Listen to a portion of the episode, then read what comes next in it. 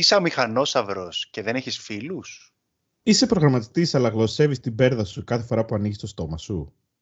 Όταν χορεύεις, λυκνίζεις το κορμί σου σαν τον Όνιξ του Μπροκ; Τότε ξεκίνα άμεσα improv. Α, δεν θες να γίνεις σαν το φιλαράκι μου τον Άλεξ. Βρε Άισιχτήρ, απέδευτε. λοιπόν, είμαι πολύ χαρούμενος σήμερα που έχουμε το Μενέλα Πρόκο, ε, γνωστό improviser και από τους πρώτους improvisers στην Αθήνα και στην Ελλάδα. Ε, έχει σχολή improv στο, στην Αθήνα και είναι από τα άτομα τα οποία γνώρισα μέσω της κοινότητας του improv για το οποίο ασχολούμαι τα τελευταία δύο χρόνια και το συστήνω παιδιά ανεπιφύλακτα το improv γενικά σαν ε, ασχολία και για να το δείτε και για να το κάνετε οι ίδιοι. Ε, βοηθάει και σε κοινωνικότητα και σε, ε, σε χιούμορ και στο να είσαι γρήγορος, να, να σκέφτεσαι πιο γρήγορα. Γενικά είναι πραγματικά μια σχολεία που θα έπρεπε να έχουμε στη σχολεία μας και το συζητάμε και, στην, ε, και στο, στη διάρκεια του επεισοδίου. Και νομίζω ότι κάναμε ένα καλό intro στο improv και στο, με το Μενέλο, ο οποίος είναι από τους ειδικούς σε αυτό το θέμα. Γενικότερα πολύ cool τυπάκι ο Μενέλαος. Ε, μας, ε, μας, μας ε, εξήγησε πραγματάκια για τη ζωή του, μας ανέφερε πολλά από τα ταξίδια του, τα οποία είναι full ενδιαφέροντα οι προορισμοί, ο, ο κόσμος που γνώρισε κτλ. Και, και η εισαγωγή του στο Comedy Improv, ε, για το Comedy Improv ασχοληθήκαμε, ε, ήταν ε, πάρα πολύ ενδιαφέρουσα και εμένα με έψησε προσωπικά να ασχοληθώ, να μάθω περισσότερα τι είναι και γιατί όχι κάποτε να το δοκιμάσω. Όχι κάποτε, θα σε στείλουμε στο Για Improv, το οποίο μας είπε ο Μενέλος, αλλά εκτός ε, ηχογράφησης, γιατί κάποιοι παλιοί του μαθητές ε, στην Θεσσαλονίκη ξεκινήσανε μια σχολή improv πέρσι, το 2019 δηλαδή από ό,τι κατάλαβα, και έχουν, προχωράνε και άμα θέλετε παιδιά δοκιμάστε το κι εσείς, ε, για να δοκιμάσετε για improv είναι YA Improv. Και εκεί θα στείλουμε τον Αντώνη. Δυστυχώς τους καθηγητές του καημένους τι θα, τι θα αντικρίσουν. Ε, φοβάμαι μη πάω εκεί και μου πούνε εσύ η πασά μου, είσαι έτοιμος, δεν χρειάζεσαι εκπαίδευση. δεν έχουμε ξαναδεί, δεν έχουμε ξαναματαδεί τέτοιο improviser απίστευτο. Πάντως εγώ ζηλεύω, ζηλεύω τη φάση σου γιατί θα ήθελα να κάνω improv στα ελληνικά, γιατί όλα που κάνω είναι στα αγγλικά. Και το 2016 που έψαχνα, που ήταν να φύγω εξωτερικό οργάνω ένα καιρό, βρέθηκα σε μια φάση που ε, είχαν φύγει όλοι οι φοιτητές που ήμασταν 15 άτομα, τελειώσαν όλα τα πτυχία τους και φύγανε εντός 6 μηνών όλο το παρεάκι. Είχαμε όλες χωρίσει κιόλας. Οπότε ήταν η, η, πιο κατάλληλη φάση για να πας για να κάνεις improv και να μαλακιστείς με ξένο κόσμο, να γνωρίσεις άτομα, να δοκιμάσεις, να βγεις έξω από το comfort zone σου που λένε όλοι έτσι, οι, οι mentors. Και παιδιά, τι να πω, το συστήνω επιφύλακτα, ειλικρινά δεν είναι, είναι το αγαπημένο μου χόμπι προσωπικά γιατί το κάνω, αλλά και μόνο να, και να μην θέλετε να το κάνετε και λοιπά. Ε, μπορείτε να πάτε να δείτε απλά και να καταλάβετε τι ακριβώς, γιατί ακριβώς μιλάμε και να ακούσετε αυτό το podcast για να εντρυφήσετε λίγο παραπάνω στον ε, κόσμο του improv. Ναι ρε guys, και άμα σας φαίνεται περίεργο και α, θα μπορέσω να τα καταφέρω, αφού πηγαίνει ο Αλέξης. Όλοι θα τα καταφέρετε. Πόσα, πόσα χτυπήματα δηλαδή να αντέξω σε, σε διάρκεια σε... τεσσάρων λεπτών. Πώς τον πετσόκοψα έτσι. Πάμε μία να ακούσουμε το improv podcast μας γιατί είναι full ενδιαφέρον και τα ξαναλέμε.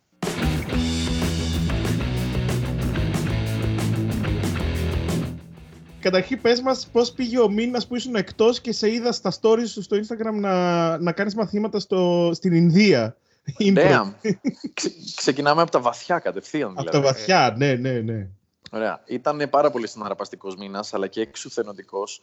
Γιατί ναι, μεν ταξιδεύω πολύ για το improv να πάω σε άλλες χώρες, άλλες πόλεις και ούτω καθεξής, είτε για σεμινάρια είτε για παραστάσεις. Αλλά πρώτη φορά παίρνω έναν ολόκληρο μήνα σερή. Και εσείς με πετύχατε στην πρώτη μου στάση, που ήταν η Βαρκελόνη. Ναι. Πέρα, πέρασα εκεί κάποιες μέρες που ήταν το φεστιβάλ Improv της Βαρκελόνης. Φεύγω από εκεί, πάω στην uh, Λισαβόνα, στην Πορτογαλία. Περνάω κάποιες μέρες εκεί, κάνω σεμινάρια, κάνω και παραστάσεις. Φεύγω, πάω Γερμανία, ένα τετραήμερο. Και από εκεί έφυγα και πήγα Ινδία, που στην ουσία Μπεγκαλούρου και Βομβάη. Ε, έπαιξα σε παραστάσεις, έκανα κάμποσες ώρες σεμινάρια, εντατικά και μη. Και κάθε μέρα είχα κάτι. Οπότε ήταν πάρα πολύ συναρπαστικό, ήταν γεμάτο καινούργιες εμπειρίες, αλλά πραγματικά χωρίς την παραμικρή υπερβολή, με το που πατάω το πόδι μου στο αεροδρόμιο της Αθήνας, κάνω ένα. Oh, και ένιωσα, ένιωσα όλο μου το σώμα να κρακάρει. Κάτι αλήθηκε. Αυτό ήτανε. Εκεί στην, ε, στην ιδέα σε κάλεσαν ή πώς, πώς έγινε Μόνος του πήγε. Πίναγα και απλά το τοπικό Ινδικό ήταν κλειστό. Ε, ναι, με είχαν καλέσει στο συγκεκριμένο φεστιβάλ στην Μπεγκαλούρου να πάω να διδάξω και να συμμετέχω με παραστάσεις. Και όσο ήμουν εκεί γνώρισα κάποια παιδιά που είχαν έρθει από τη Βομβάη. Και επειδή είχα κάποιες μέρες έξτρα μετά το φεστιβάλ, μου ζητήσανε να πάω μαζί τους πίσω στη Βομβάη για να κάνω και εκεί σεμινάρια. Α, έτσι παίχτηκε η φάση. Μάλιστα. Ναι, ναι η Βομβάη ήταν προσθήκη τελευταίας στιγμής. Mm. Και φεστιβάλ εκτός Ευρώπης, δηλαδή έχει, έχεις πάει και σε άλλα ή μόνο τώρα πήγες πρώτη φορά; Ναι, έχω πάει πέραν από αυτό της Ινδίας ε, στο Monkey Fest που είναι στην Μπογκοτά, στην Κολομβία. Έχω πάει στο World Tournament που είναι στην Ατλάντα, στο, ε, στις Ηνωμένες Πολιτείες. Και τώρα τον Απρίλιο πάω στην Αλάσκα, στο Τζούνο, σε ένα φεστιβάλ. Έχεις γυρίσει τον κόσμο δηλαδή με αυτή την ιστορία και ζηλεύουμε. Η αλήθεια είναι ότι μου ικανοποιεί πάρα πολύ το μικρόβιο των ταξιδιών, διότι πριν γίνω ένας άνθρωπος με δουλειά της προκοπής, ε, απλά ταξίδευα. Ζούσα μια πάρα πολύ νομαδική ζωή που ένα χρόνο την πέρναγα στους δρόμους. Ε, όταν ξέμενα από λεφτά ή αν κάποια πόλη μου άρεσε, έμενα εκεί καμιά διετία, μάζευα λεφτά και μετά τα ξαναταξίδευα και πήγαινε κάπως έτσι. Οπότε μου είχε μπει πάρα πολύ αυτή η ανάγκη να ταξιδεύω. Και τώρα που μπορώ να το συνδυάσω με τη δουλειά μου είναι ό,τι πιο ιδανικό. Καταρχήν να, πούμε λίγο για, την, ε, για τη δουλειά σου ή πρώτα απ' όλα να γυρίσουμε το πώς, πώς μπήκες στο, στο, στο κόσμο του improv από την Αμερική που έχεις ξεκινήσει. Και αν, θες και, και αν θες πήγαινε μας και πιο πίσω. Δηλαδή πώς ξεκίνησες, ποια ήταν τα ενδιαφέροντα από πιτσιρικάς και πώς έφτασες στο να σε ενδιαφέρει το improv και να μπεις στο improv. Ωραία. Κοίτα, ήταν Γενάρης όταν το κάνανε οι γονείς μου. Ξέρουμε και μέρος ή μόνο το χρονικό. Η αλήθεια είναι ότι τότε δεν έπαιζε το concept πολύ του home video, οπότε όχι δεν ξέρουμε. Μας ταξίδευσε πάρα πολύ πίσω, Μενέλα. Σε ευχαριστούμε πολύ. Αυτό ήταν το. Ε, πάμε, πάμε μπροστά το, το timeline λίγο. Ωραία, λοιπόν, ήμουνα περίπου 11 χρόνων όταν τον έπαιξα για πρώτη φορά. Ε, Forward κι άλλο, κι άλλο. Ε, στα, στα σχολικά μου χρόνια και κυρίως γυμνάσιο λύκειο δεν, δεν είχα πάρα πολλές ασχολίες. Οπότε ξεκίνησε ε... να το παίζεις. Ε... Ναι, ναι, ναι, αυτό. αυτό. Απλά μόνο τον έπαιζα και, και, στο ενδιάμεσο έπρεπε να βρω κάτι άλλο να κάνω μόνος μου. Γιατί γενικότερα δεν έβρισκα παρέες ε, όταν, τον, όταν τον παίζω. Κανείς δεν ήθελε να το παίξει μαζί μου. Ε, ε, και ασχολούμαι πάρα πολύ με υπολογιστές. Ε, δηλαδή, το χόμπι μου στον ελεύθερο μου χρόνο ήταν ε, τον υπολογιστή μου να τον λύσω, να τον κάνω κομμάτια και να τον ξανασυνθέσω. ε, ναι, μια πάρα πολύ θλιβερή φάση. Αλλά εμένα τότε μ' άρεσε. Αυτό έκανα και αυτό σπούδασα κιόλας, γιατί δεν, δεν είχα κάποια άλλη ενδιαφέροντα που να λέω «Α, ναι, ξέρω τι θέλω να γίνω». γενικότερα δεν είχα ιδέα. Με πήγε και η μάνα μου σε ένα κέντρο επαγγελματικού προσανατολισμού, σκάσαμε χοντρά λεφτά και μετά από άπειρα τεστ καταλήγουν να μας λένε ε, ναι, το παιδί σας ε, θα πάει καταπληκτικά σε ό,τι και αν κάνει στη ζωή του, αλλά έχετε δίκιο σε αυτό που μας είπατε στην αρχή, με τους υπολογιστές και αυτές τις θετικές επιστήμες θα τα πάει τέλεια. Απέδευτο παιδάκι. Εγώ λέω, «Ε, εντάξει, για να το λένε και επαγγελματίες, αυτό ας κάνω.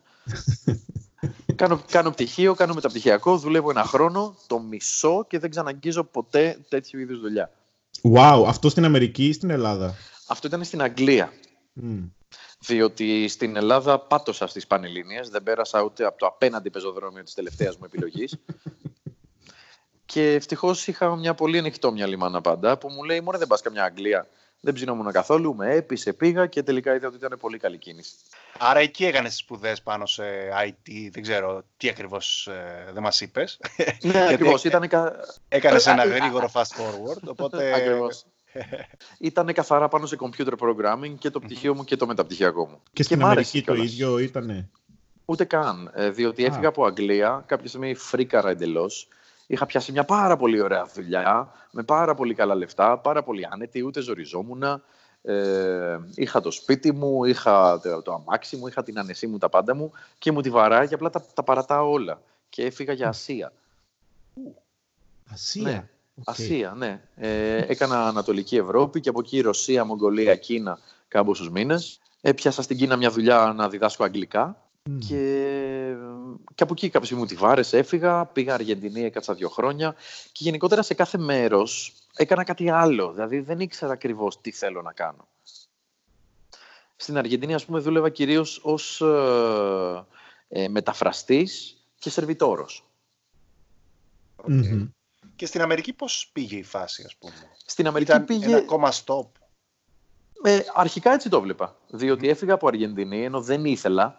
Ξεκίνησε το concept επειδή μια φίλη μου τότε από Αυστραλία που ήταν δημοσιογράφος μου λέει θέλω να πάω Αμερική στο φεστιβάλ το Burning Man για να το καλύψω και να γράψω ένα άρθρο. Και θέλω εσένα σαν φωτογράφο μου.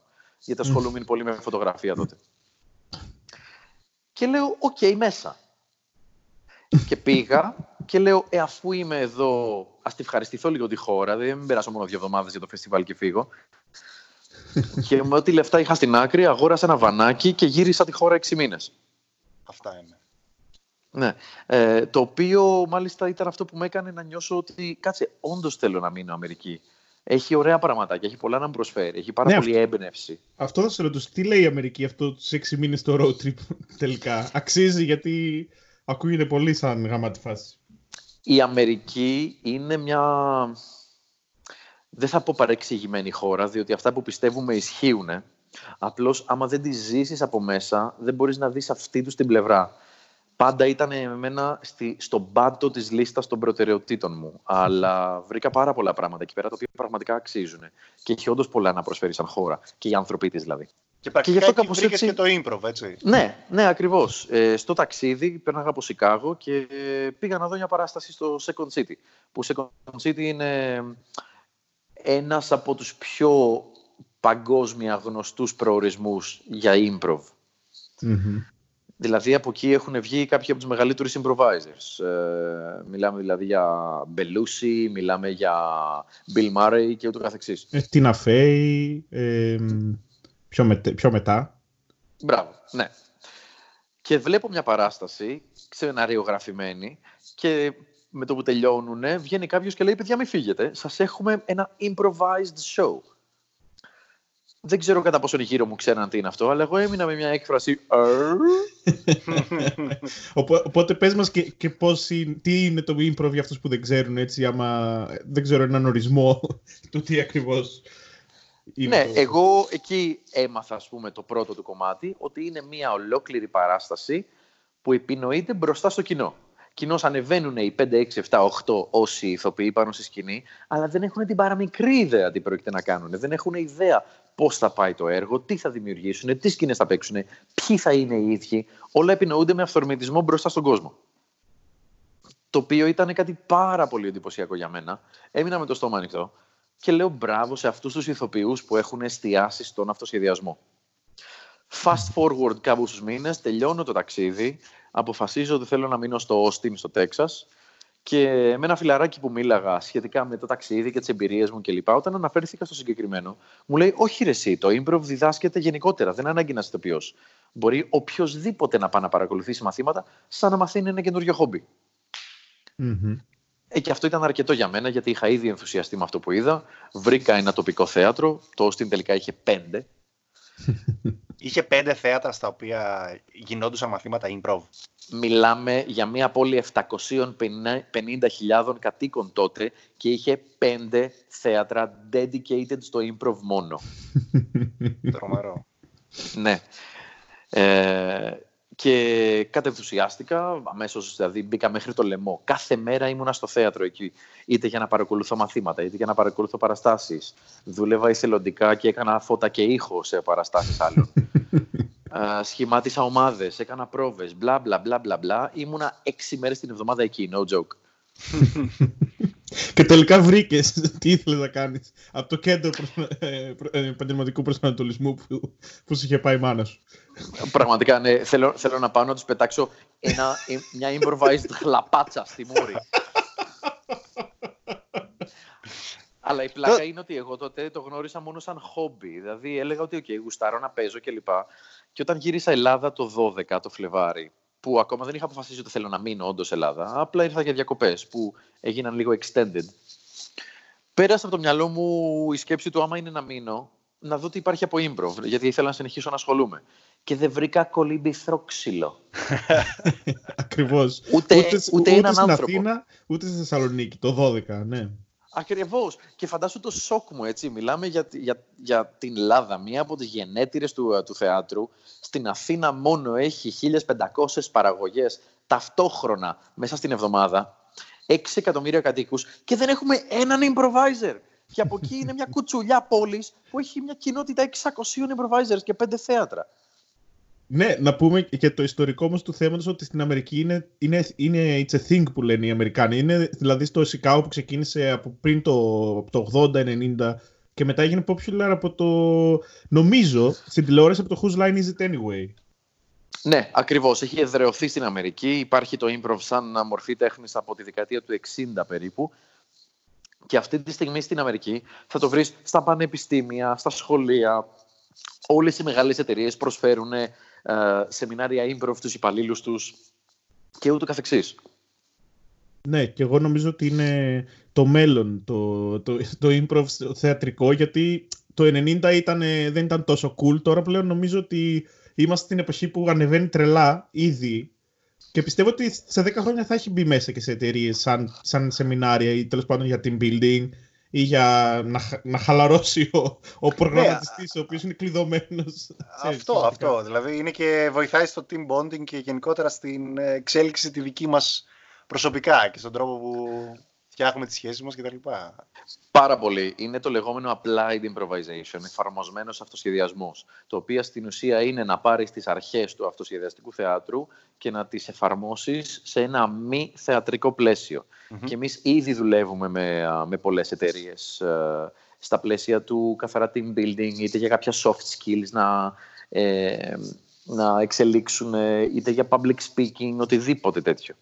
Αυτό που είπες για τα soft skills, πάρα πολύ σημαντικό, ειδικά σε εμάς που είμαστε προγραμματιστές και έχουμε πήξει από κόσμο ο οποίος ε, έχει πραγματικά ε, την παραμικρή ιδέα από τα πολύ βασικά skills socializing. Θεωρώ ότι οι improv ε, καταστάσεις μπορούν να βοηθήσουν πάρα πολύ κόσμο. Στο, Μπορώ να σου πω ότι παγκοσμίως ο κόσμος των κοινοτήτων improv απαρτίζεται περίπου κατά 50% από αιτάνθρωπους. από αιτάνθρωπους. Να σου πω, εμένα το έχει πει μια πολύ ωραία, μια δασκάλα χορού το έχει πει πολύ ωραία. Τα πολύ ωραία, μια πολύ ωραία δασκάλα χορού. Ε, το, το είχε πει μια ωραία δασκάλα χορού, πολύ ωραία. Είχε πει ότι είναι ταλαιπωρημένα κορμιά. Δηλαδή αυτοί, αυτοί οι προγραμματιστέ που έχω γνωρίσει πραγματικά είναι κλειδωμένοι, ρε παιδί μου. Δηλαδή ούτε στο χώρο δεν μπορούν να υπάρξουν. Άσχετα με την, με την ομιλία, ας πούμε. και σωματικά. Μα φυσικά, δηλαδή ο άλλος έχει αναπτύξει skills τα οποία του επιτρέπουν να κάτσει μέσα σε ένα σκοτεινό δωμάτιο και πατώντας μερικά κουμπάκια, απλά να ιδρύσει ένα νέο σύμπαν κάπου αλλού. Ε, το οποίο είναι πάρα πολύ αξιέπαινο, αλλά αυτό δεν βοηθάει στα, στα interpersonal relationships και στο πώς να διαχειρίζεσαι και τον εαυτό σου και τον αυθορμητισμό σου και τον απρόσμενο παράγοντα και τους άλλους ανθρώπους και, και, και. Και γι' αυτό το improv βοηθάει πάρα πολύ και είναι ένας χώρος στον οποίο βλέπουν ότι αμέσως υπάρχει ασφάλεια, υπάρχει διασκέδαση, γιατί πάνω απ' όλα αυτό είναι. Άμα δεν ευχαριστείς αυτό που κάνεις, απλά μην το κάνεις. Ε, το λέμε συνέχεια αυτό στη, στη διδασκαλία του improv. Και σιγά σιγά βρίσκουν τρόπους απλά να είναι ο εαυτός τους και να μπορέσουν να λυθούν και να μην σκέφτονται ότι δεν ξέρω πώς να συμπεριφερθώ, ας κάτσω να κοιτάω τον τοίχο. Και είναι πραγματικά μαγικό να βλέπεις ανθρώπους που έρχονται κουμπωμένοι στο πρώτο μάθημα και μετά από 4-5 μήνες να είναι άνετοι, να βγάζουν παπάδες, να ανεβαίνουν πάνω στη σκηνή και να μην το πιστεύεις ότι μιλάμε για το ίδιο άτομο. Ωραία. Και συνέχισε για το, για το improv στην Ελλάδα το 12 λοιπόν που γύρισες; Ναι, αρχικά όταν γύρισες, όταν γύρισες και αποφα... είχες αποφασίσει να ασχοληθείς με το improv, στη μάνα σου το πες. Ε, εννοώ.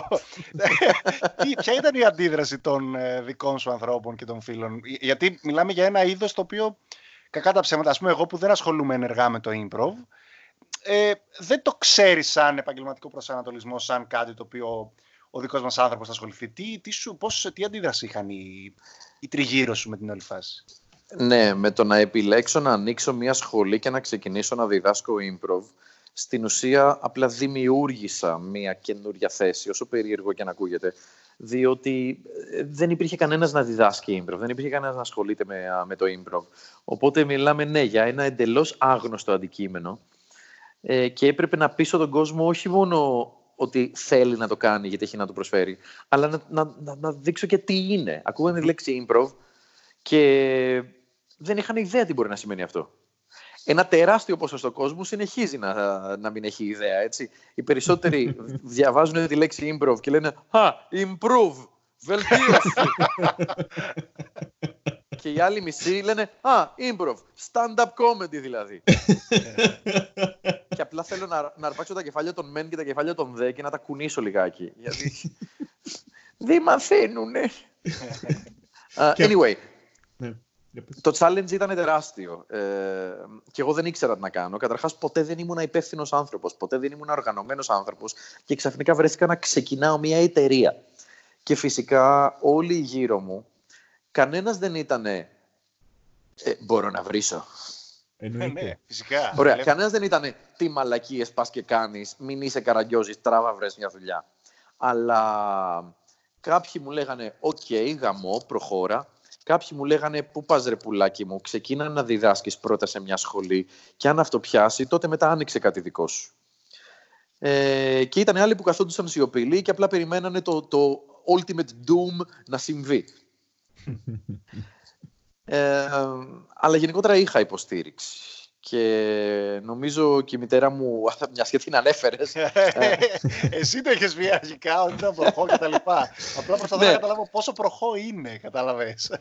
Ε, η, η, μάνα μου πάντα ήταν αρκετά προχώ. Έγινε ιδιαίτερα προχώ όταν σε αυτό το ταξίδι που έκανα στην Ασία, ε, αφού με έκραζε για όλα μου τα ταξίδια που είχε πριν και δεν θα μπορέσεις και δεν είναι καλή ιδέα και και και κάθεται και, και, και μου γράφεις σε ένα τεράστιο email την ουσία του που έλεγε μέχρι τώρα εσύ μάθαινες από μένα, από εδώ και πέρα εγώ μαθαίνω από σένα. Wow. Βαθύ. Ρε, ε, όχι, όχι απλά βαθύ. Καταρχάς αυτό άλλαξε τη σχέση μου μαζί της κάθε φορά που το θυμάμαι να ταιριάζω. Αλλά ναι. πάνω απ' όλα πλέον ήξερα ότι είναι cool και με, και με στηρίζει σε όλα. Και στο συγκεκριμένο έλεγε: Ok, okay, γαμώ, και εγώ να σε βοηθήσω με όποιο τρόπο μπορώ. Αλλά νομίζω πάνω απ' όλα χαιρόταν ότι πρώτον γύρισα Ελλάδα. Αν και την άγχωνε αυτό. Την άγχωνε, γιατί η πρώτη της ε, αντίδραση ήταν Πού πας, βρε πουλάκι μου, 2012 στην Ελλάδα. ε, και δεύτερον, ότι πάντα ήμουνα λίγο από εδώ, λίγο από εκεί, να μην έχω κάποια ιδιαίτερη δουλειά που να κάνει κάτι συγκεκριμένο. Οπότε τώρα έμπαινα σε ένα καινούριο κόσμο. Ε, και γι' αυτό της άρεσε σαν, σαν ιδέα. Με τα χρόνια και εγώ ο ίδιος, γιατί ανήκω και εγώ σε αυτό το group, όλοι εκπλαγήκαν με το πώς προχώρησε ε, η σχολή, η Improvibe ε, εδώ πέρα και το πόσο έπιασε πραγματικά αυτό το πράγμα. Γιατί και εγώ δεν το περίμενα με τίποτα, έτσι. Δηλαδή, ναι, μεν μιλάω για τη στήριξη που είχα από τους άλλους, αλλά και εγώ για μένα δεν είχα πάρα πολύ στήριξη. Λογικό. Και καθηγητές. Δηλαδή, όλο το ξεκίνησες μόνος σου, φαντάζομαι. Δεν είχες κάποιον άλλον που να είχε κάνει improv στην Αθήνα για να βρεις. Όχι, τίποτα, κανένας. Ε, μόνος μου το ξεκίνησα. Ε, αρχικά έκανα, έκανα γραμματεία, έκανα καθάρισμα, έκανα διδασκαλία, έκανα πρόμο, έκανα marketing, έκανα graphic design. Ε, και, αλλά σιγά σιγά με τα χρόνια βρήκα ανθρώπους που παθιαζόντουσαν πάρα πολύ με αυτό και φρόντιζα να τους βάζω στην ομάδα. Και αυτή τη στιγμή έχει φτάσει σε ένα τέτοιο επίπεδο που να, μπορούσα και έλειψα όλο τον Νοέμβρη σε δικά μου ταξίδια για impro στο εξωτερικό και η σχολή λειτουργούσε κανονικά. Εντάξει, τα λες επαγγελματικά ταξίδια, αλλά επειδή σε είδα στη Βαρκελόνη, μόνο ταξίδια αναψυχής είναι, ρε φίλε. Κάνεις improv, περνάς καλά, μετά όλοι στο improv είναι, συνεχίζουν για μπύρες κλπ. Δηλαδή, δεν ξέρω αν το λες δουλειά ακριβώς, αλλά οκ. Μα αυτή είναι η μαγεία του improv, ότι ποτέ δεν το νιώθεις uh, δουλειά. Εκτός του ότι περνάμε υπέροχα και μέσα στην αίθουσα και, στην, ε, και στο, στο θέατρο, στην παράσταση. Αλλά ούτως ή άλλως, δηλαδή, ναι, όταν εμένα με καλούν σε ένα φεστιβάλ, προφανώς έχω να διδάξω έξι ώρες, μετά έχω να παίξω μια παράσταση, ε, μετά φυσικά και θα βγούμε για δύο μπύρες. Πόσο μάλλον όταν είσαι σε μια ξένη χώρα.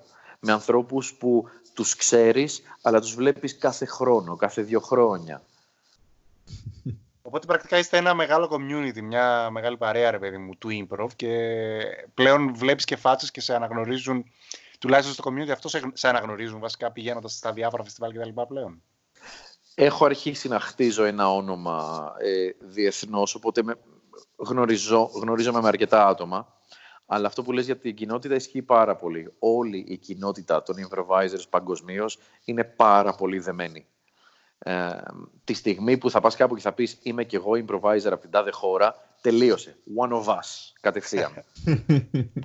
και, και πολλοί κόσμος, ας πούμε, και εδώ στη Βαρκελόνη που κάνουν drop-in σεμινάρια κάθε Κυριακές, έρχεται, ξέρει, έρχεται ο άλλος τουρίστας για πέντε μέρες και λέει θα πάω στο drop-in workshop του improv γιατί θα γνωρίσω γάμα το κόσμο, γιατί θα είναι cool φάση, θα, θα γελάσουμε, ξέρω, θα βγούμε κλπ. Το οποίο ναι. είναι, είναι πολύ γαμάτο αυτό.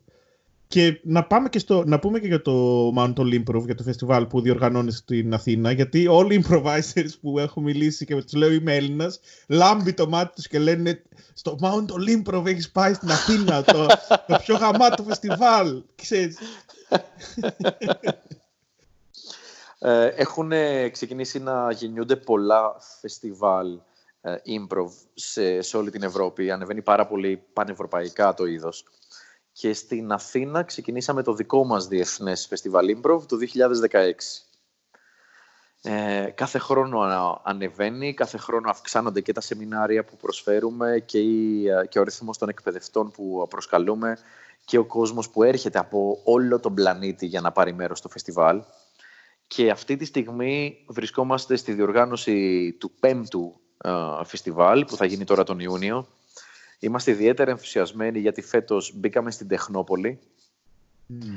Ε, οπότε ναι, στην Τεχνόπολη στην Αθήνα θα γίνει όλο το φεστιβάλ, ε, οι παραστάσεις, τα σεμινάρια και, και ούτω καθεξής. Και φαίνεται να έχουμε τη μεγαλύτερη συμμετοχή από ποτέ φέτος. Ναι. Σκέψου, δηλαδή κάθε χρόνο περίπου, περίπου 30 χώρες εκπροσωπούνται από όλους όσους έρχονται στο φεστιβάλ μας. Άρα, με το φεστιβάλ ε, θα είναι φαντάζομαι στα αγγλικά, ο καθένας στη, στη γλώσσα του. Τι, πώς ακριβώς θα, το, το format ποιο θα είναι δηλαδή. Ε, ναι, παίζουμε με την uh, διεθνώς αναγνωρισμένη γλώσσα, οπότε είναι στα αγγλικά ωραία, Όλα, όλα τα σεμινάρια, όλες οι παραστάσεις. Έχουμε και μια ελληνική ομάδα που και αυτή θα παίξουμε στα αγγλικά. Και αυτό γενικότερα διευκολύνει το, τον κόσμο. Σίγουρα, σίγουρα. Και για τους φαν του podcast μας να πούμε ότι θα πάω κι εγώ φέτος. Ακόμα δεν έχουν βγει τα εισιτήρια, αλλά θα τα κλείσω. Μία Μαρτίου δεν βγαίνουν. ναι, 1η Μαρτίου, 12 η ώρα το μεσημέρι. 12 η ώρα το μεσημέρι, ώρα Ελλάδος, έτσι. Και το νου σου, γιατί φεύγουν αέρας. Φεύγουν την ίδια μέρα, ελπίζω όχι. Γιατί όχι, δε, όχι, δεν κατάλαβες φεύγουν την ίδια ώρα. Ok, okay, εντάξει, θα, θα βάλω ξυπνητήρι τότε να βάλω Ευτυχώς που μου το είπες γιατί δεν το ήξερα. Okay. Σκέψου ότι το πρώτο πράγμα που κάνει ο καθένας είναι να πάρει το registration pack. Ε, εγώ χαζεύοντας τις εγγραφές, από 12 η ώρα μέχρι 12 και 10 έχουν έρθει περίπου 35 registration packs. Πέρσι. για, για πόσα το... εισιτήρια μιλάμε; Sorry, sorry, σε διάκοψα. Κοίτα, ε, συνολικά θέσεις σεμιναρίων είναι περίπου 420. Ε, registration packs πουλάμε γύρω στα 100 με 130 κάθε χρόνο. Και εισιτήρια του θεάτρου έχουμε 300 για κάθε βραδιά. Άμα κρίνεις ότι υπάρχουν σεμινάρια τα οποία μέσα σε 30 λεπτά είναι sold out. Μέσα, μέσα στο πρώτο 24ωρο έχει φύγει το 60% όλων των θέσεων. Εντάξει, απίστευτο αυτό που λες, δηλαδή ειδικά για λέγοντάς μας ότι δεν ήσουν ιδιαίτερα οργανωτικός όταν ξεκίνησες, φαντάζομαι πλέον το έχεις εξελίξει, το έχεις πάει σε άλλο level. Γιατί... Έχω μάθει πάρα πολλά πράγματα αναγκαστικά. αυτό. Και σίγουρα είσαι καλούς συνεργάτες. Ναι, έχω άτομα τα οποία εμπιστεύομαι πάρα πολύ και για μένα πάνω απ' όλα είναι να έχουμε μια καλή σχέση μεταξύ μας. Δηλαδή μπορεί να βρω κάποιον που κάνει καταπληκτική δουλειά, άμα θεωρώ ότι είναι μαλάκας δεν θα τον βάλω. Και μιλάμε για το μεγαλύτερο στην Ευρώπη, το φεστιβάλ από τα μεγαλύτερα. Γιατί στη Βαρκελόνη λένε ότι είναι το μεγαλύτερο, το δικό τους. Υπάρχουν, υπάρχουν διάφορα metrics ε, για, για τα φεστιβάλ. Υπάρχει το μεγαλύτερο από πλευράς του πόσοι, πόσοι επισκέπτες έρχονται, το πόσο, πόσο διαρκεί, πόσα σεμινάρια έχει, πόσο γνωστό είναι παγκοσμίως, μπλα μπλα μπλα μπλα μπλα. Της Βαρκελόνης, ας πούμε, είναι τεράστιο. Έχει γύρω στα 200 άτομα που, που έρχονται κάθε Το δικό μας μεγαλώνει πάρα πολύ. Είναι από τα μεγαλύτερα σίγουρα. Είμαστε πάρα πολύ περήφανοι που μέσα σε πέντε χρόνια ε, έχουμε καταφέρει όχι μόνο να το κάνουμε γνωστό παγκοσμίως, αλλά κάποιοι από τους πιο κορυφαίους αυτοσυδειαστέ στον κόσμο έχουν πει ότι είναι μακράν στο top 3 όλων των φεστιβάλων του κόσμου. Αυτό το λένε και σε μένα οι improvisers που έχουν έρθει. Σαν, ε, δεν ξέρω, ε, ε, όλοι λένε και για την διαμονή, επειδή περιέχει τη διαμονή και η Ελλάδα είναι πολύ φτηνή σε σχέση με άλλες χώρες. Ας πούμε στο Ελσίνκι έχει κάτι φεστιβάλ, στο οποίο αν πας, τι να πω, η μπύρα κάνει τρεις φορές παραπάνω από ό,τι στην Ελλάδα, οπότε είναι και αυτό ένα θέμα. Ναι, ακριβώς. Εμείς εδώ μπορούμε να κλεγόμαστε ότι η μπύρα μπορεί να έχει 5 και 6 ευρώ, αλλά άμα πας προς τα βόρεια, νερό, νερό πίνεις. για το stand-up που τι απαντάς σε αυτούς που λένε ότι το improv είναι το κακό ξαδερφάκι του stand-up; Ε, συνήθως απλά του κάνω ξεκάθαρο ότι δεν έχει καμία σχέση το ένα με το άλλο. Είναι σαν να συγκρίνεις τον σεφτέ με τον κεφτέ.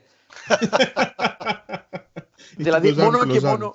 Ναι, αυτό. Μόνο και μόνο επειδή και τα δύο έχουν μέσα τη λέξη comedy, δεν σημαίνει ότι είναι το ίδιο πράγμα. Στο stand-up κάθεται ο άλλος και γράφει προσεκτικά ένα ολόκληρο κείμενο εμείς δεν έχουμε ούτε μία τελεία γραμμένη. Στο stand-up προσπαθεί ο άλλος να είναι αστείος και να βγάζει δεν ξέρω πόσα γέλια το λεπτό. Εμείς χεστήκαμε αν θα είμαστε αστείοι. Θέλουμε να βγει ένα ωραίο αποτέλεσμα. Και επίσης στο stand-up είσαι μόνος σου. Ένας κακομοίρης που προσπαθεί και παλεύει να, να κάνει το, το, το, κοινό να έχει μια καλή βραδιά. Στο improv έχεις ολόκληρη στήριξη, έχεις ομάδα, έχεις και άλλους δίπλα σου. Δεν είσαι ποτέ μόνος. Mm-hmm. Και τώρα που πες για το σεφτέ και τον ε, κεφτέ, ε, και, το, το, και το short form με το long form, που ας πάμε και λίγο στα τεχνικά του, του improv, που δεν έχουν καμία σχέση επίσης. Ναι, α, αν μπορούσαμε να διαχωρίσουμε σε δύο κύρια είδη το improv, είναι όντως το short form και το long form. Short form είναι το είδος παράστασης που όλες οι σκηνές είναι ασύνδετες και έχουν κάποια παιχνιδοειδή συνθήκη. Παράδειγμα, ε, θα γίνει μια σκηνή στην οποία όλοι θα μιλάμε με μόνο τρεις λέξεις ε, τη φορά. Ή θα είναι μια σιωπηλή σκηνή. Ή θα είναι μια σκηνή στην οποία θα μιλάμε με μία λέξη ο καθένας να αλλάξει μέχρι να σχηματιστεί η φράση κοινό στα τρία άτομα είναι ένα άτομο στην πραγματικότητα. Και ούτω καθεξής. Υπάρχουν άπειρα διαφορετικά παιχνίδια. Το long form είναι το πιο ελεύθερο, το οποίο έχει πάρα πολλές μορφές για το πώς μπορεί να λειτουργήσει. Αλλά το βασικότερο είναι ότι δεν υπάρχουν τέτοιες παιχνιδίζουσες συνθήκες. Ε, και η πιο εντυπωσιακή, θα έλεγε κανείς, μορφή του είναι το λεγόμενο long form narrative, το οποίο στην ουσία σημαίνει ότι δημιουργείς ένα ολόκληρο θεατρικό έργο που έχει αρχή, συνέχεια, τέλος, βλέπεις χαρακτήρες να εκτιλήσονται, να, ε, να τους γνωρίζεις όλο και περισσότερο. Σχηματίζεται μια πλοκή. Βλέπεις δηλαδή το θέλω του, του κεντρικού ήρωα της ιστορίας και το πώς περνάει μέσα από περιπέτειες για να το πετύχει ή να, ή να μην το πετύχει, ανάλογα αλλά είναι το είδος παράστασης που στο τέλος ε, φεύγει το κοινό και αναρωτιέται ήταν όντως improvised ή όλο αυτό ήταν ένα σενάριο; Και, και, και, αυτό, που λες, αυτό που λες, ε, πάνω σε αυτό που λες, ήθελα να ρωτήσω κι εγώ κάτι.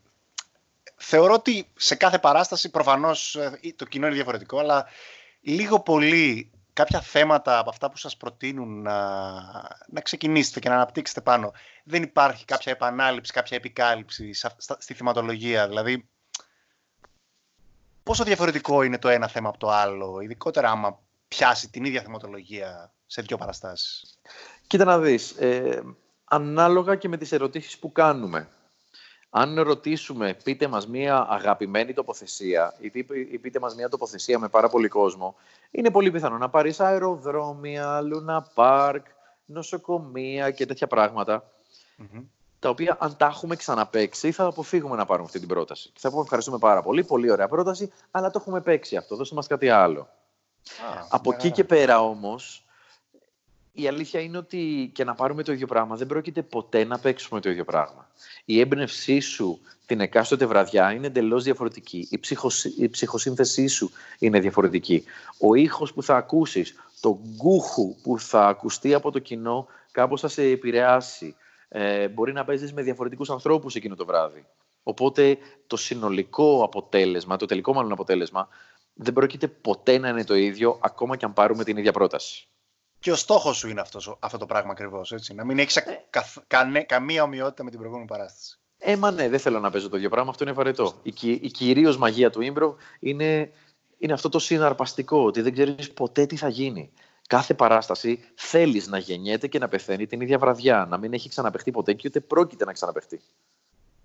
Ξέρεις πόσες φορές έχουμε κάνει πρόβα κάτι που προφανώς στις πρόβες δεν δουλεύουμε κάποιο κείμενο, απλά πετάμε μια πρόταση και κάνουμε μια παραστασούλα και δουλεύουμε πράγματα μεταξύ μας. Και βγαίνει κάποια καταπληκτική ιδέα με καταπληκτική παράσταση και μετά συχτηρίζουμε και τη λέμε ρε πούστη, πάει, πάει χαμένη, πάει χαμένη, το γράψαμε. Ναι, ναι, ναι, δεν το παίξουμε ποτέ. Αυτός είναι και φόβος του improviser, να, να κάτσει κάτι καλά στην πρόβα και στην παράσταση να μην βγει το ίδιο, ναι, ας πούμε. Ναι, ναι, ναι, ναι ισχύει. Και στην Ελλάδα το, το short form έχει πιάσει ίσως ε, στο public κοινό περισσότερο με κάποιες παραστάσεις που έχουμε δει. Αλλά το long form ακόμα νομίζω ότι περισσότερο στα θέατρα το βλέπεις, αλλά όχι τόσο στο YouTube κλπ. Κοίτα να δεις, ε, short form δεν υπάρχει και πάρα πολύ στην Ελλάδα. Υπάρχουν πολύ συγκεκριμένα άτομα που το κάνουν. Είναι ας πούμε μια ομάδα από τη Βόρεια Ελλάδα προς Ξάνθη μεριά, όχι προς Ξάνθη μεριά, στην Ξάνθη, ε, ψέματα, μαλακίες λέω. Είναι Ξάνθη και Αλεξανδρούπολη. Που ε, τους είχε εκπαιδεύσει ένα παιδί, ο Παναγιώτης ο Κούδας, ε, ο οποίος κυρίως διαβάζοντας και βλέποντας βίντεο και λοιπά και παίρνοντας κάποιες εκπαιδεύσεις δικές του, είχε εστιάσει στο, ε, στο short form. Ε, κάποιοι λοιπόν παραμείνανε σε αυτό, ενώ άλλοι έχουν εξελιχθεί και το έχουν γυρίσει στο long form. Εμείς, σαν Improvibe, ποτέ δεν σπρώχναμε κόσμο στο short form. Πάντα πρεσβεύαμε το long form σαν, σαν μορφή παράστασης. Ε, πάντα λέγαμε ότι σας διδάσκουμε όλα αυτά που σας διδάσκουμε για να φτάσουμε στο narrative, για να φτάσουμε στο, στο long form.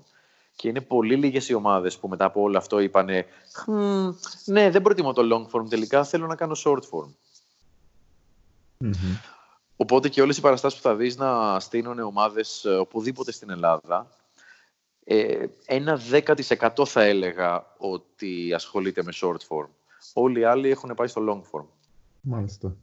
Και αυτό που λέγαμε πριν με τους, ε, με τους προγραμματιστές ε, για το anxiety, γιατί υπήρχε και άρθρο στην Guardian ότι το improv ε, βοηθάει άτομα με ψυχολογικές διαταραχές, ε, αυτό που να βγεις από το σπίτι σου και να Εντάξει, δε, στην αρχή μπορείς να κάνεις πάρα πολλά πράγματα. Δεν χρειάζεται να πας να κάνεις long form ή, ή να παίζεις παραστάσεις. Μπορείς να πας σε μια ομάδα. Να μιλάς σε κόσμο.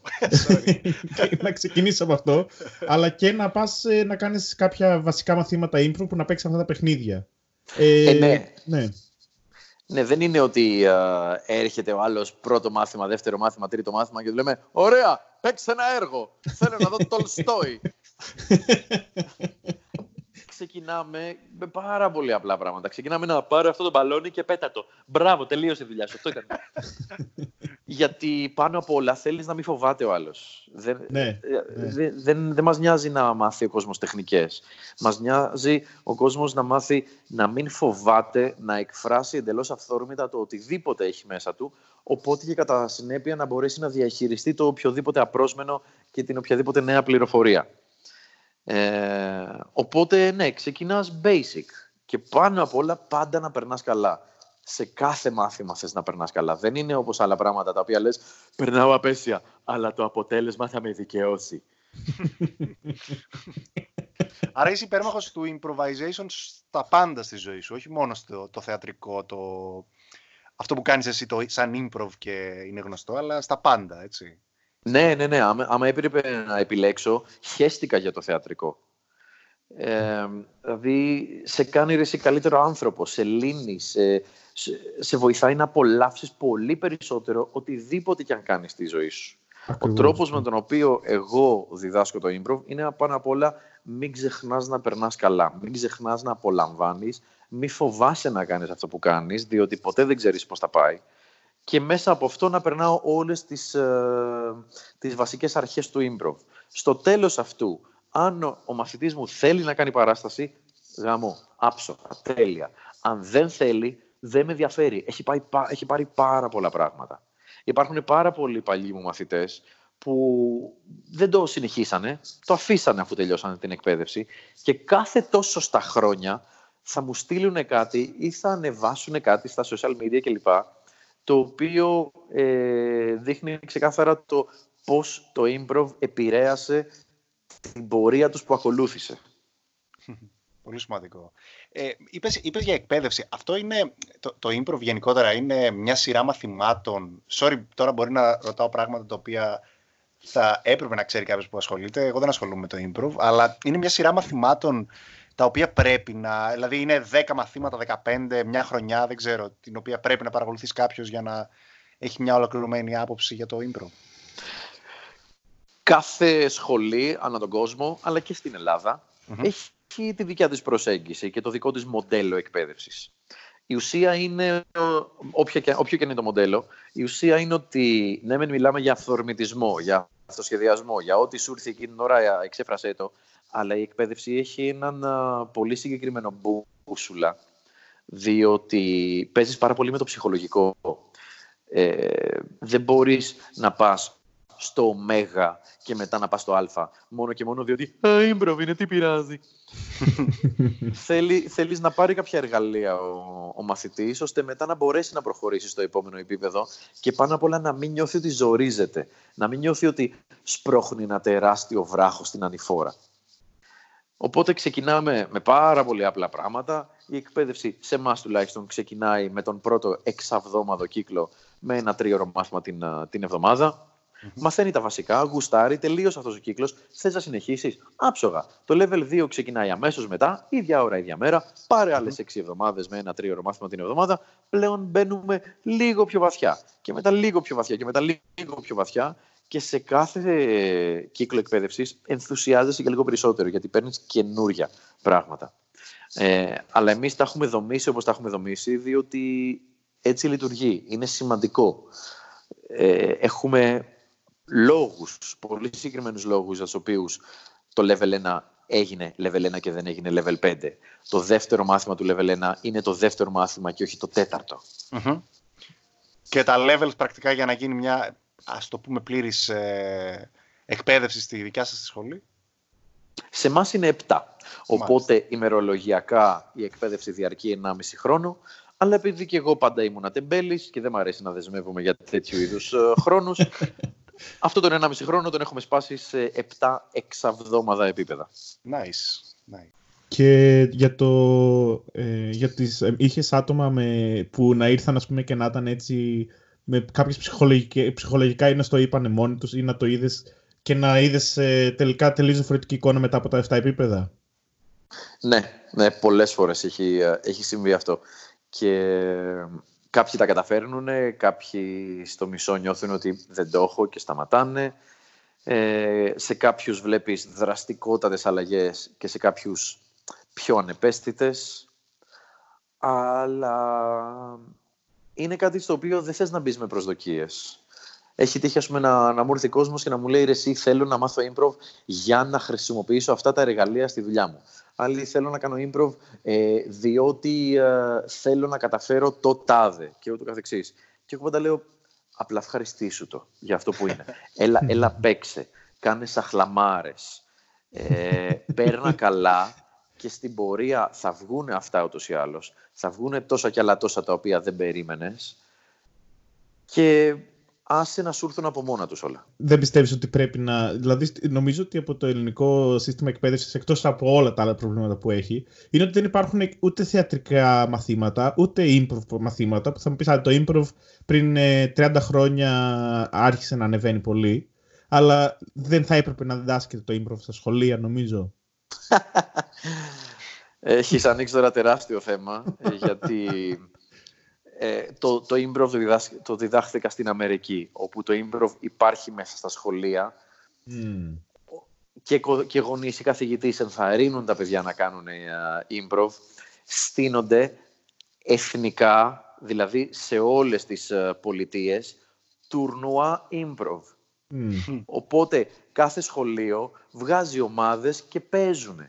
Και εμείς εδώ πέρα έχουμε ακόμα το mentality το ότι παράδοση, ό,τι πει ο Οργανισμός Εκδόσεων Διδακτικών Βιβλίων, αυτό θα ακολουθήσουμε. αυτό το οποίο μου λες φιλαράκι, εγώ δεν το έχω διαβάσει κανένα μπαμπινιώτη, οπότε δεν το θέλω. είναι κρίμα που είναι έτσι, γιατί βλέπεις ανθρώπους που είναι κλειδωμένα κορμιά και στη, στην Ελλάδα. Πραγματικά που λες, είσαι 30 χρονών και δεν μπορείς να υπάρξεις σε ένα, σε ένα χώρο κοινωνικό, σε κάποιο κοινωνικό event. Και είναι τραγικό, δηλαδή. Και είναι, το ξέρουμε, δηλαδή είναι δεδομένο ότι με το impro αυτό μπορεί να διορθωθεί άμεσα, ας πούμε. Κοίτα, το καταλαβαίνω, διότι είμαστε ε, άνθρωποι στην Ελλάδα που φοβόμαστε αυτό το διαφορετικό. Δεν έχουμε μάθει στη διαφορετικότητα. Πάντα ήμασταν πάρα πολύ pure, πάρα πολύ στις παραδόσεις μας. Δεν είμαστε όπως άλλες, άλλες χώρες που είχαν μια απίστευτη είσοδο ξένων ερεθισμάτων για να είμαστε εξοικειωμένοι στην αλλαγή και στο διαφορετικό.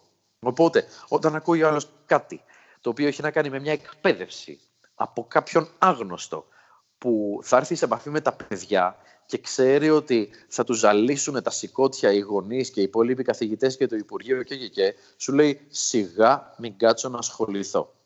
Όσο καλό κι αν είναι αυτό. Σιγά σιγά γίνεται, ρε, δηλαδή πετυχαίνουμε. Έχουμε μπει σε κάποια ιδιωτικά σχολεία και έχουν τρισενθουσιαστεί. Ε, Είμαστε πάρα πολύ ενθουσιασμένος τώρα γιατί με καλέσανε να είμαι παρουσιαστής του επόμενου TEDx Kids που θα γίνει στην Αθήνα. Wow. Ε, μπαίνει σιγά σιγά με πολύ αργά βήματα μπαίνει και κάποια στιγμή θα αναγνωρίσουν την αξία του improv για το τι έχει να προσφέρει στα παιδιά αλλά τι έχει να προσφέρει και στους εκπαιδευτικούς. Γιατί, οκ, το παιδί θα κάνει improv, θα, θα, θα διατηρήσει αυτόν τον ωραίο του, τον αυθορμητισμό, δεν θα τον χάσει μέσα στα χρόνια από τις πιέσεις της κοινωνίας, αλλά θέλεις και ο εκπαιδευτικός να το πάρει, ώστε τα εργαλεία του improv να εμπλουτίσουν τον τρόπο με τον οποίο διδάσκει, να εμπλουτίσουν τον τρόπο με τον οποίο προσεγγίζει τα παιδιά και φροντίζει να, να τα ακούει και να τα καταλαβαίνει, όχι απλά να τους φωνάξει το μάθημα στα αυτιά. Πολύ και... σημαντικό αυτό που λες και μακάρι να έχεις την ευκαιρία και στη, στην πάροδο των χρόνων να, να επηρεάσεις όλο και περισσότερους και επιτσιρικάδες στα σχολεία κτλ. αλλά και να, να βλέπουν την όλη φάση σαν κάτι πάρα πολύ θετικό για αυτούς και για την εξέλιξή τους. Εσύ όταν ε, ήσουν πιτσιρικάς, φτάνοντας και σιγά σιγά και στο κλείσιμο του podcast του σημερινού, είχες κάποια είδωλα τα οποία ε, σε ενέπνευσαν και ήθελες να τα ακολουθήσεις για παράδειγμα ή τα ακολούθησες; Κανέναν. όταν, όταν ήμουν παιδί δεν, δεν είχα ενδιαφέροντα, δεν, ψα, δεν ψαχνόμουν καθόλου για να καταλάβεις. Έπρεπε να φτάσω 21 ετών για να καταλάβω ότι η δημοσιογραφία διδάσκεται σε πανεπιστήμια. Εγώ μέχρι τότε νόμιζα ότι ήταν οι δικηγόροι που τους βάζανε στα πάνελ. Ήμουν ένα παιδάκι χωρίς πάρες, χωρίς ενδιαφέροντα, χωρίς κριτική σκέψη. Όποτε μου φωνάζανε, απλά κατέβαζα το κεφάλι και περίμενα να τελειώσει η μπόρα. Ε, θυμάμαι, ήταν ποια χρονιά. Πρέπει να ήμουν Δευτέρα Λυκείου ή Τρίτη Λυκείου, όταν πρώτο ήρθε το ίντερνετ. που ήταν μια φάση ε, με τα μόντεμ, έτσι.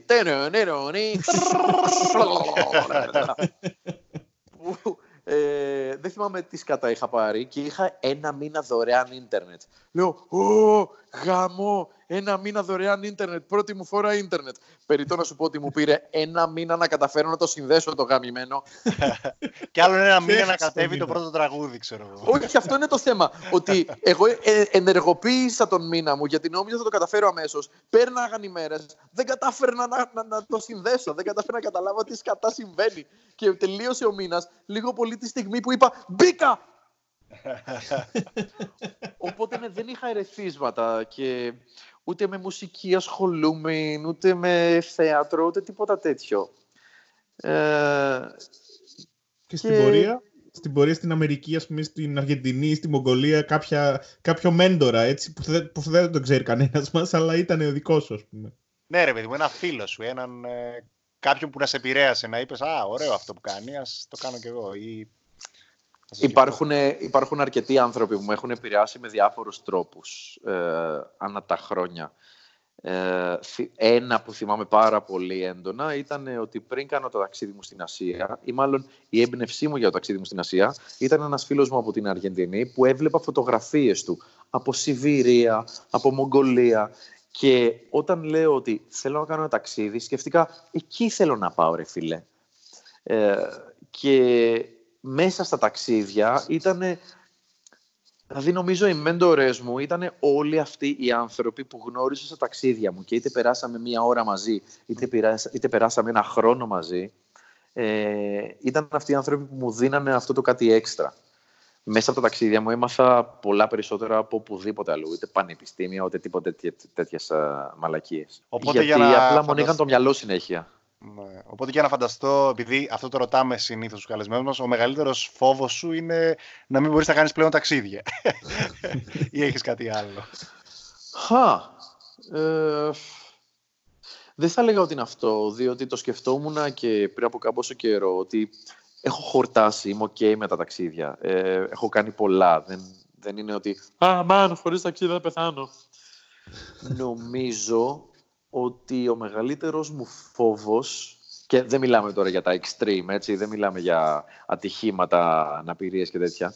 Ε, αλλά άμα ήταν να χάσω κάτι από τη ζωή μου, δεν θα ήθελα με τίποτα να χάσω την όρεξη για διασκεδαση Την όρεξη για καλοπέραση. Άρα αυτός είναι ο μεγαλύτερος φόβος. Ε... Ναι, νομίζω, νομίζω πως ναι, γιατί πάντα όλη μου τη ζωή εστίαζα πάρα πολύ στο να είμαι καλά, να είμαι χαρούμενος, να περνάω καλά.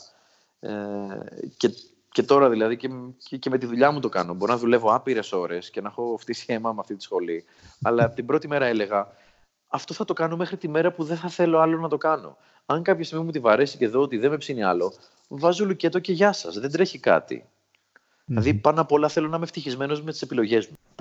Και πού, για να πούμε για τον κόσμο που μας ακούει και θέλει να σε δει στην Αθήνα ή σε οποιοδήποτε άλλο φεστιβάλ διδάσκεις, ε, για πες λίγο πληροφορίες για το Improvibe ε, και περιοχές, άτομα που έχετε κλπ.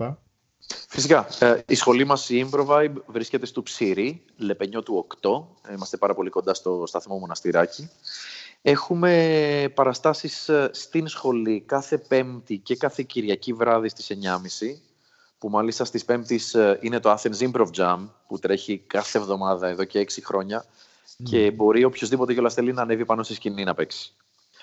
Ανεξαρτήτως εμπειρίας, έτσι. Μπορεί να έρθει κάποιος ο οποίος ε, είδε μια πόρτα ανοιχτή. Ας μπω μέσα να κατουρίσω. Α, έχουν χαμό πάνω. Για να δούμε.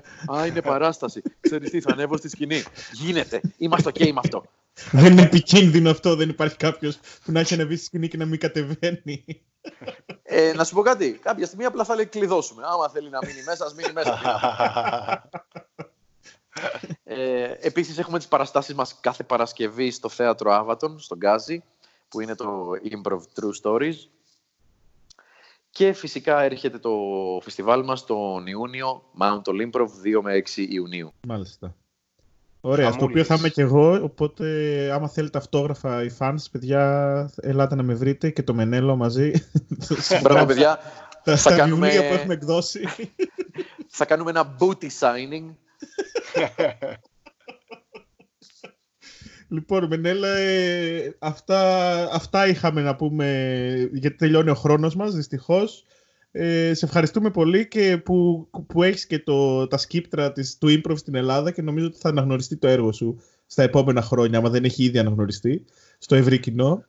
Ε, ευχαριστούμε για αυτή τη συνέντευξη που νομίζω ότι ήταν κάτι σαν intro στο improv, γιατί δεν πήγαμε και πολύ στα τεχνικά, αλλά αυτό όποιοι το θέλετε, παιδιά, 7 levels έχει στο improv.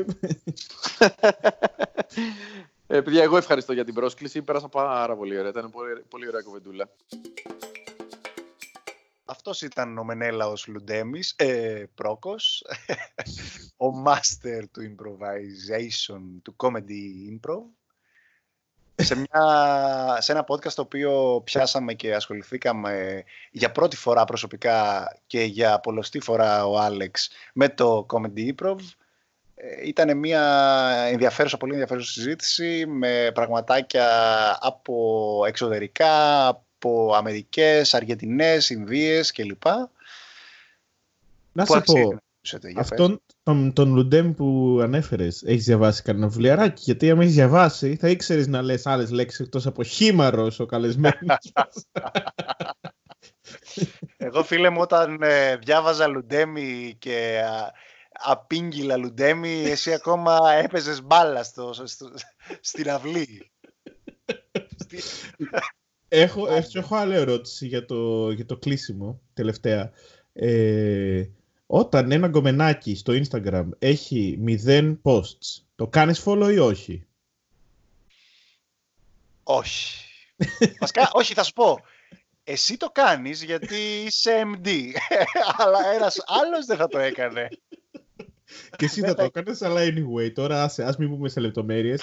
Ας πούμε, ας πούμε για τα κοινωνικά μας δίκτυα που έχουμε παραπάνω από 0 posts, οπότε μπορείτε να μας κάνετε follow. Χωρίς να είστε creepy τύποι οι οποίοι ακολουθείτε ένα γκομενάκι.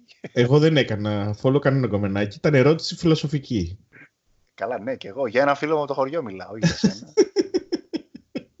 Πες που θα μας βρουν οι ακροατές μας. Φίλε και φίλοι, βρείτε μας στο facebook Σαπίλα, στο Instagram Σαπίλαρη και φυσικά σε Play Store και App Store Σαπίλα με αγγλικούς χαρακτήρες, λατινικούς χαρακτήρες, με συγχωρνάτε, αλλά και στο Twitter και σε όλα γενικότερα τα κοινωνικά δίκτυα. Το podcast δε θα το ακούσετε σε Spotify, Anchor και σε, στον οποιοδήποτε αγαπημένο σας media player. Έτσι που ξεκίνησες σαν τον Ανδρέα, λαέ της Απίλα, λαέ της Ελλάδας μου θύμισες έτσι πως το. Αλλά πού, πού ο Ανδρέας; Πού; πάει κι αυτός. Αχ, Πάει. Αυτό Λοιπόν. ήταν λοιπόν το podcast μας χαιρετάμε και δεν χαιρετάμε. από μας. Γεια σας. Άντε γεια!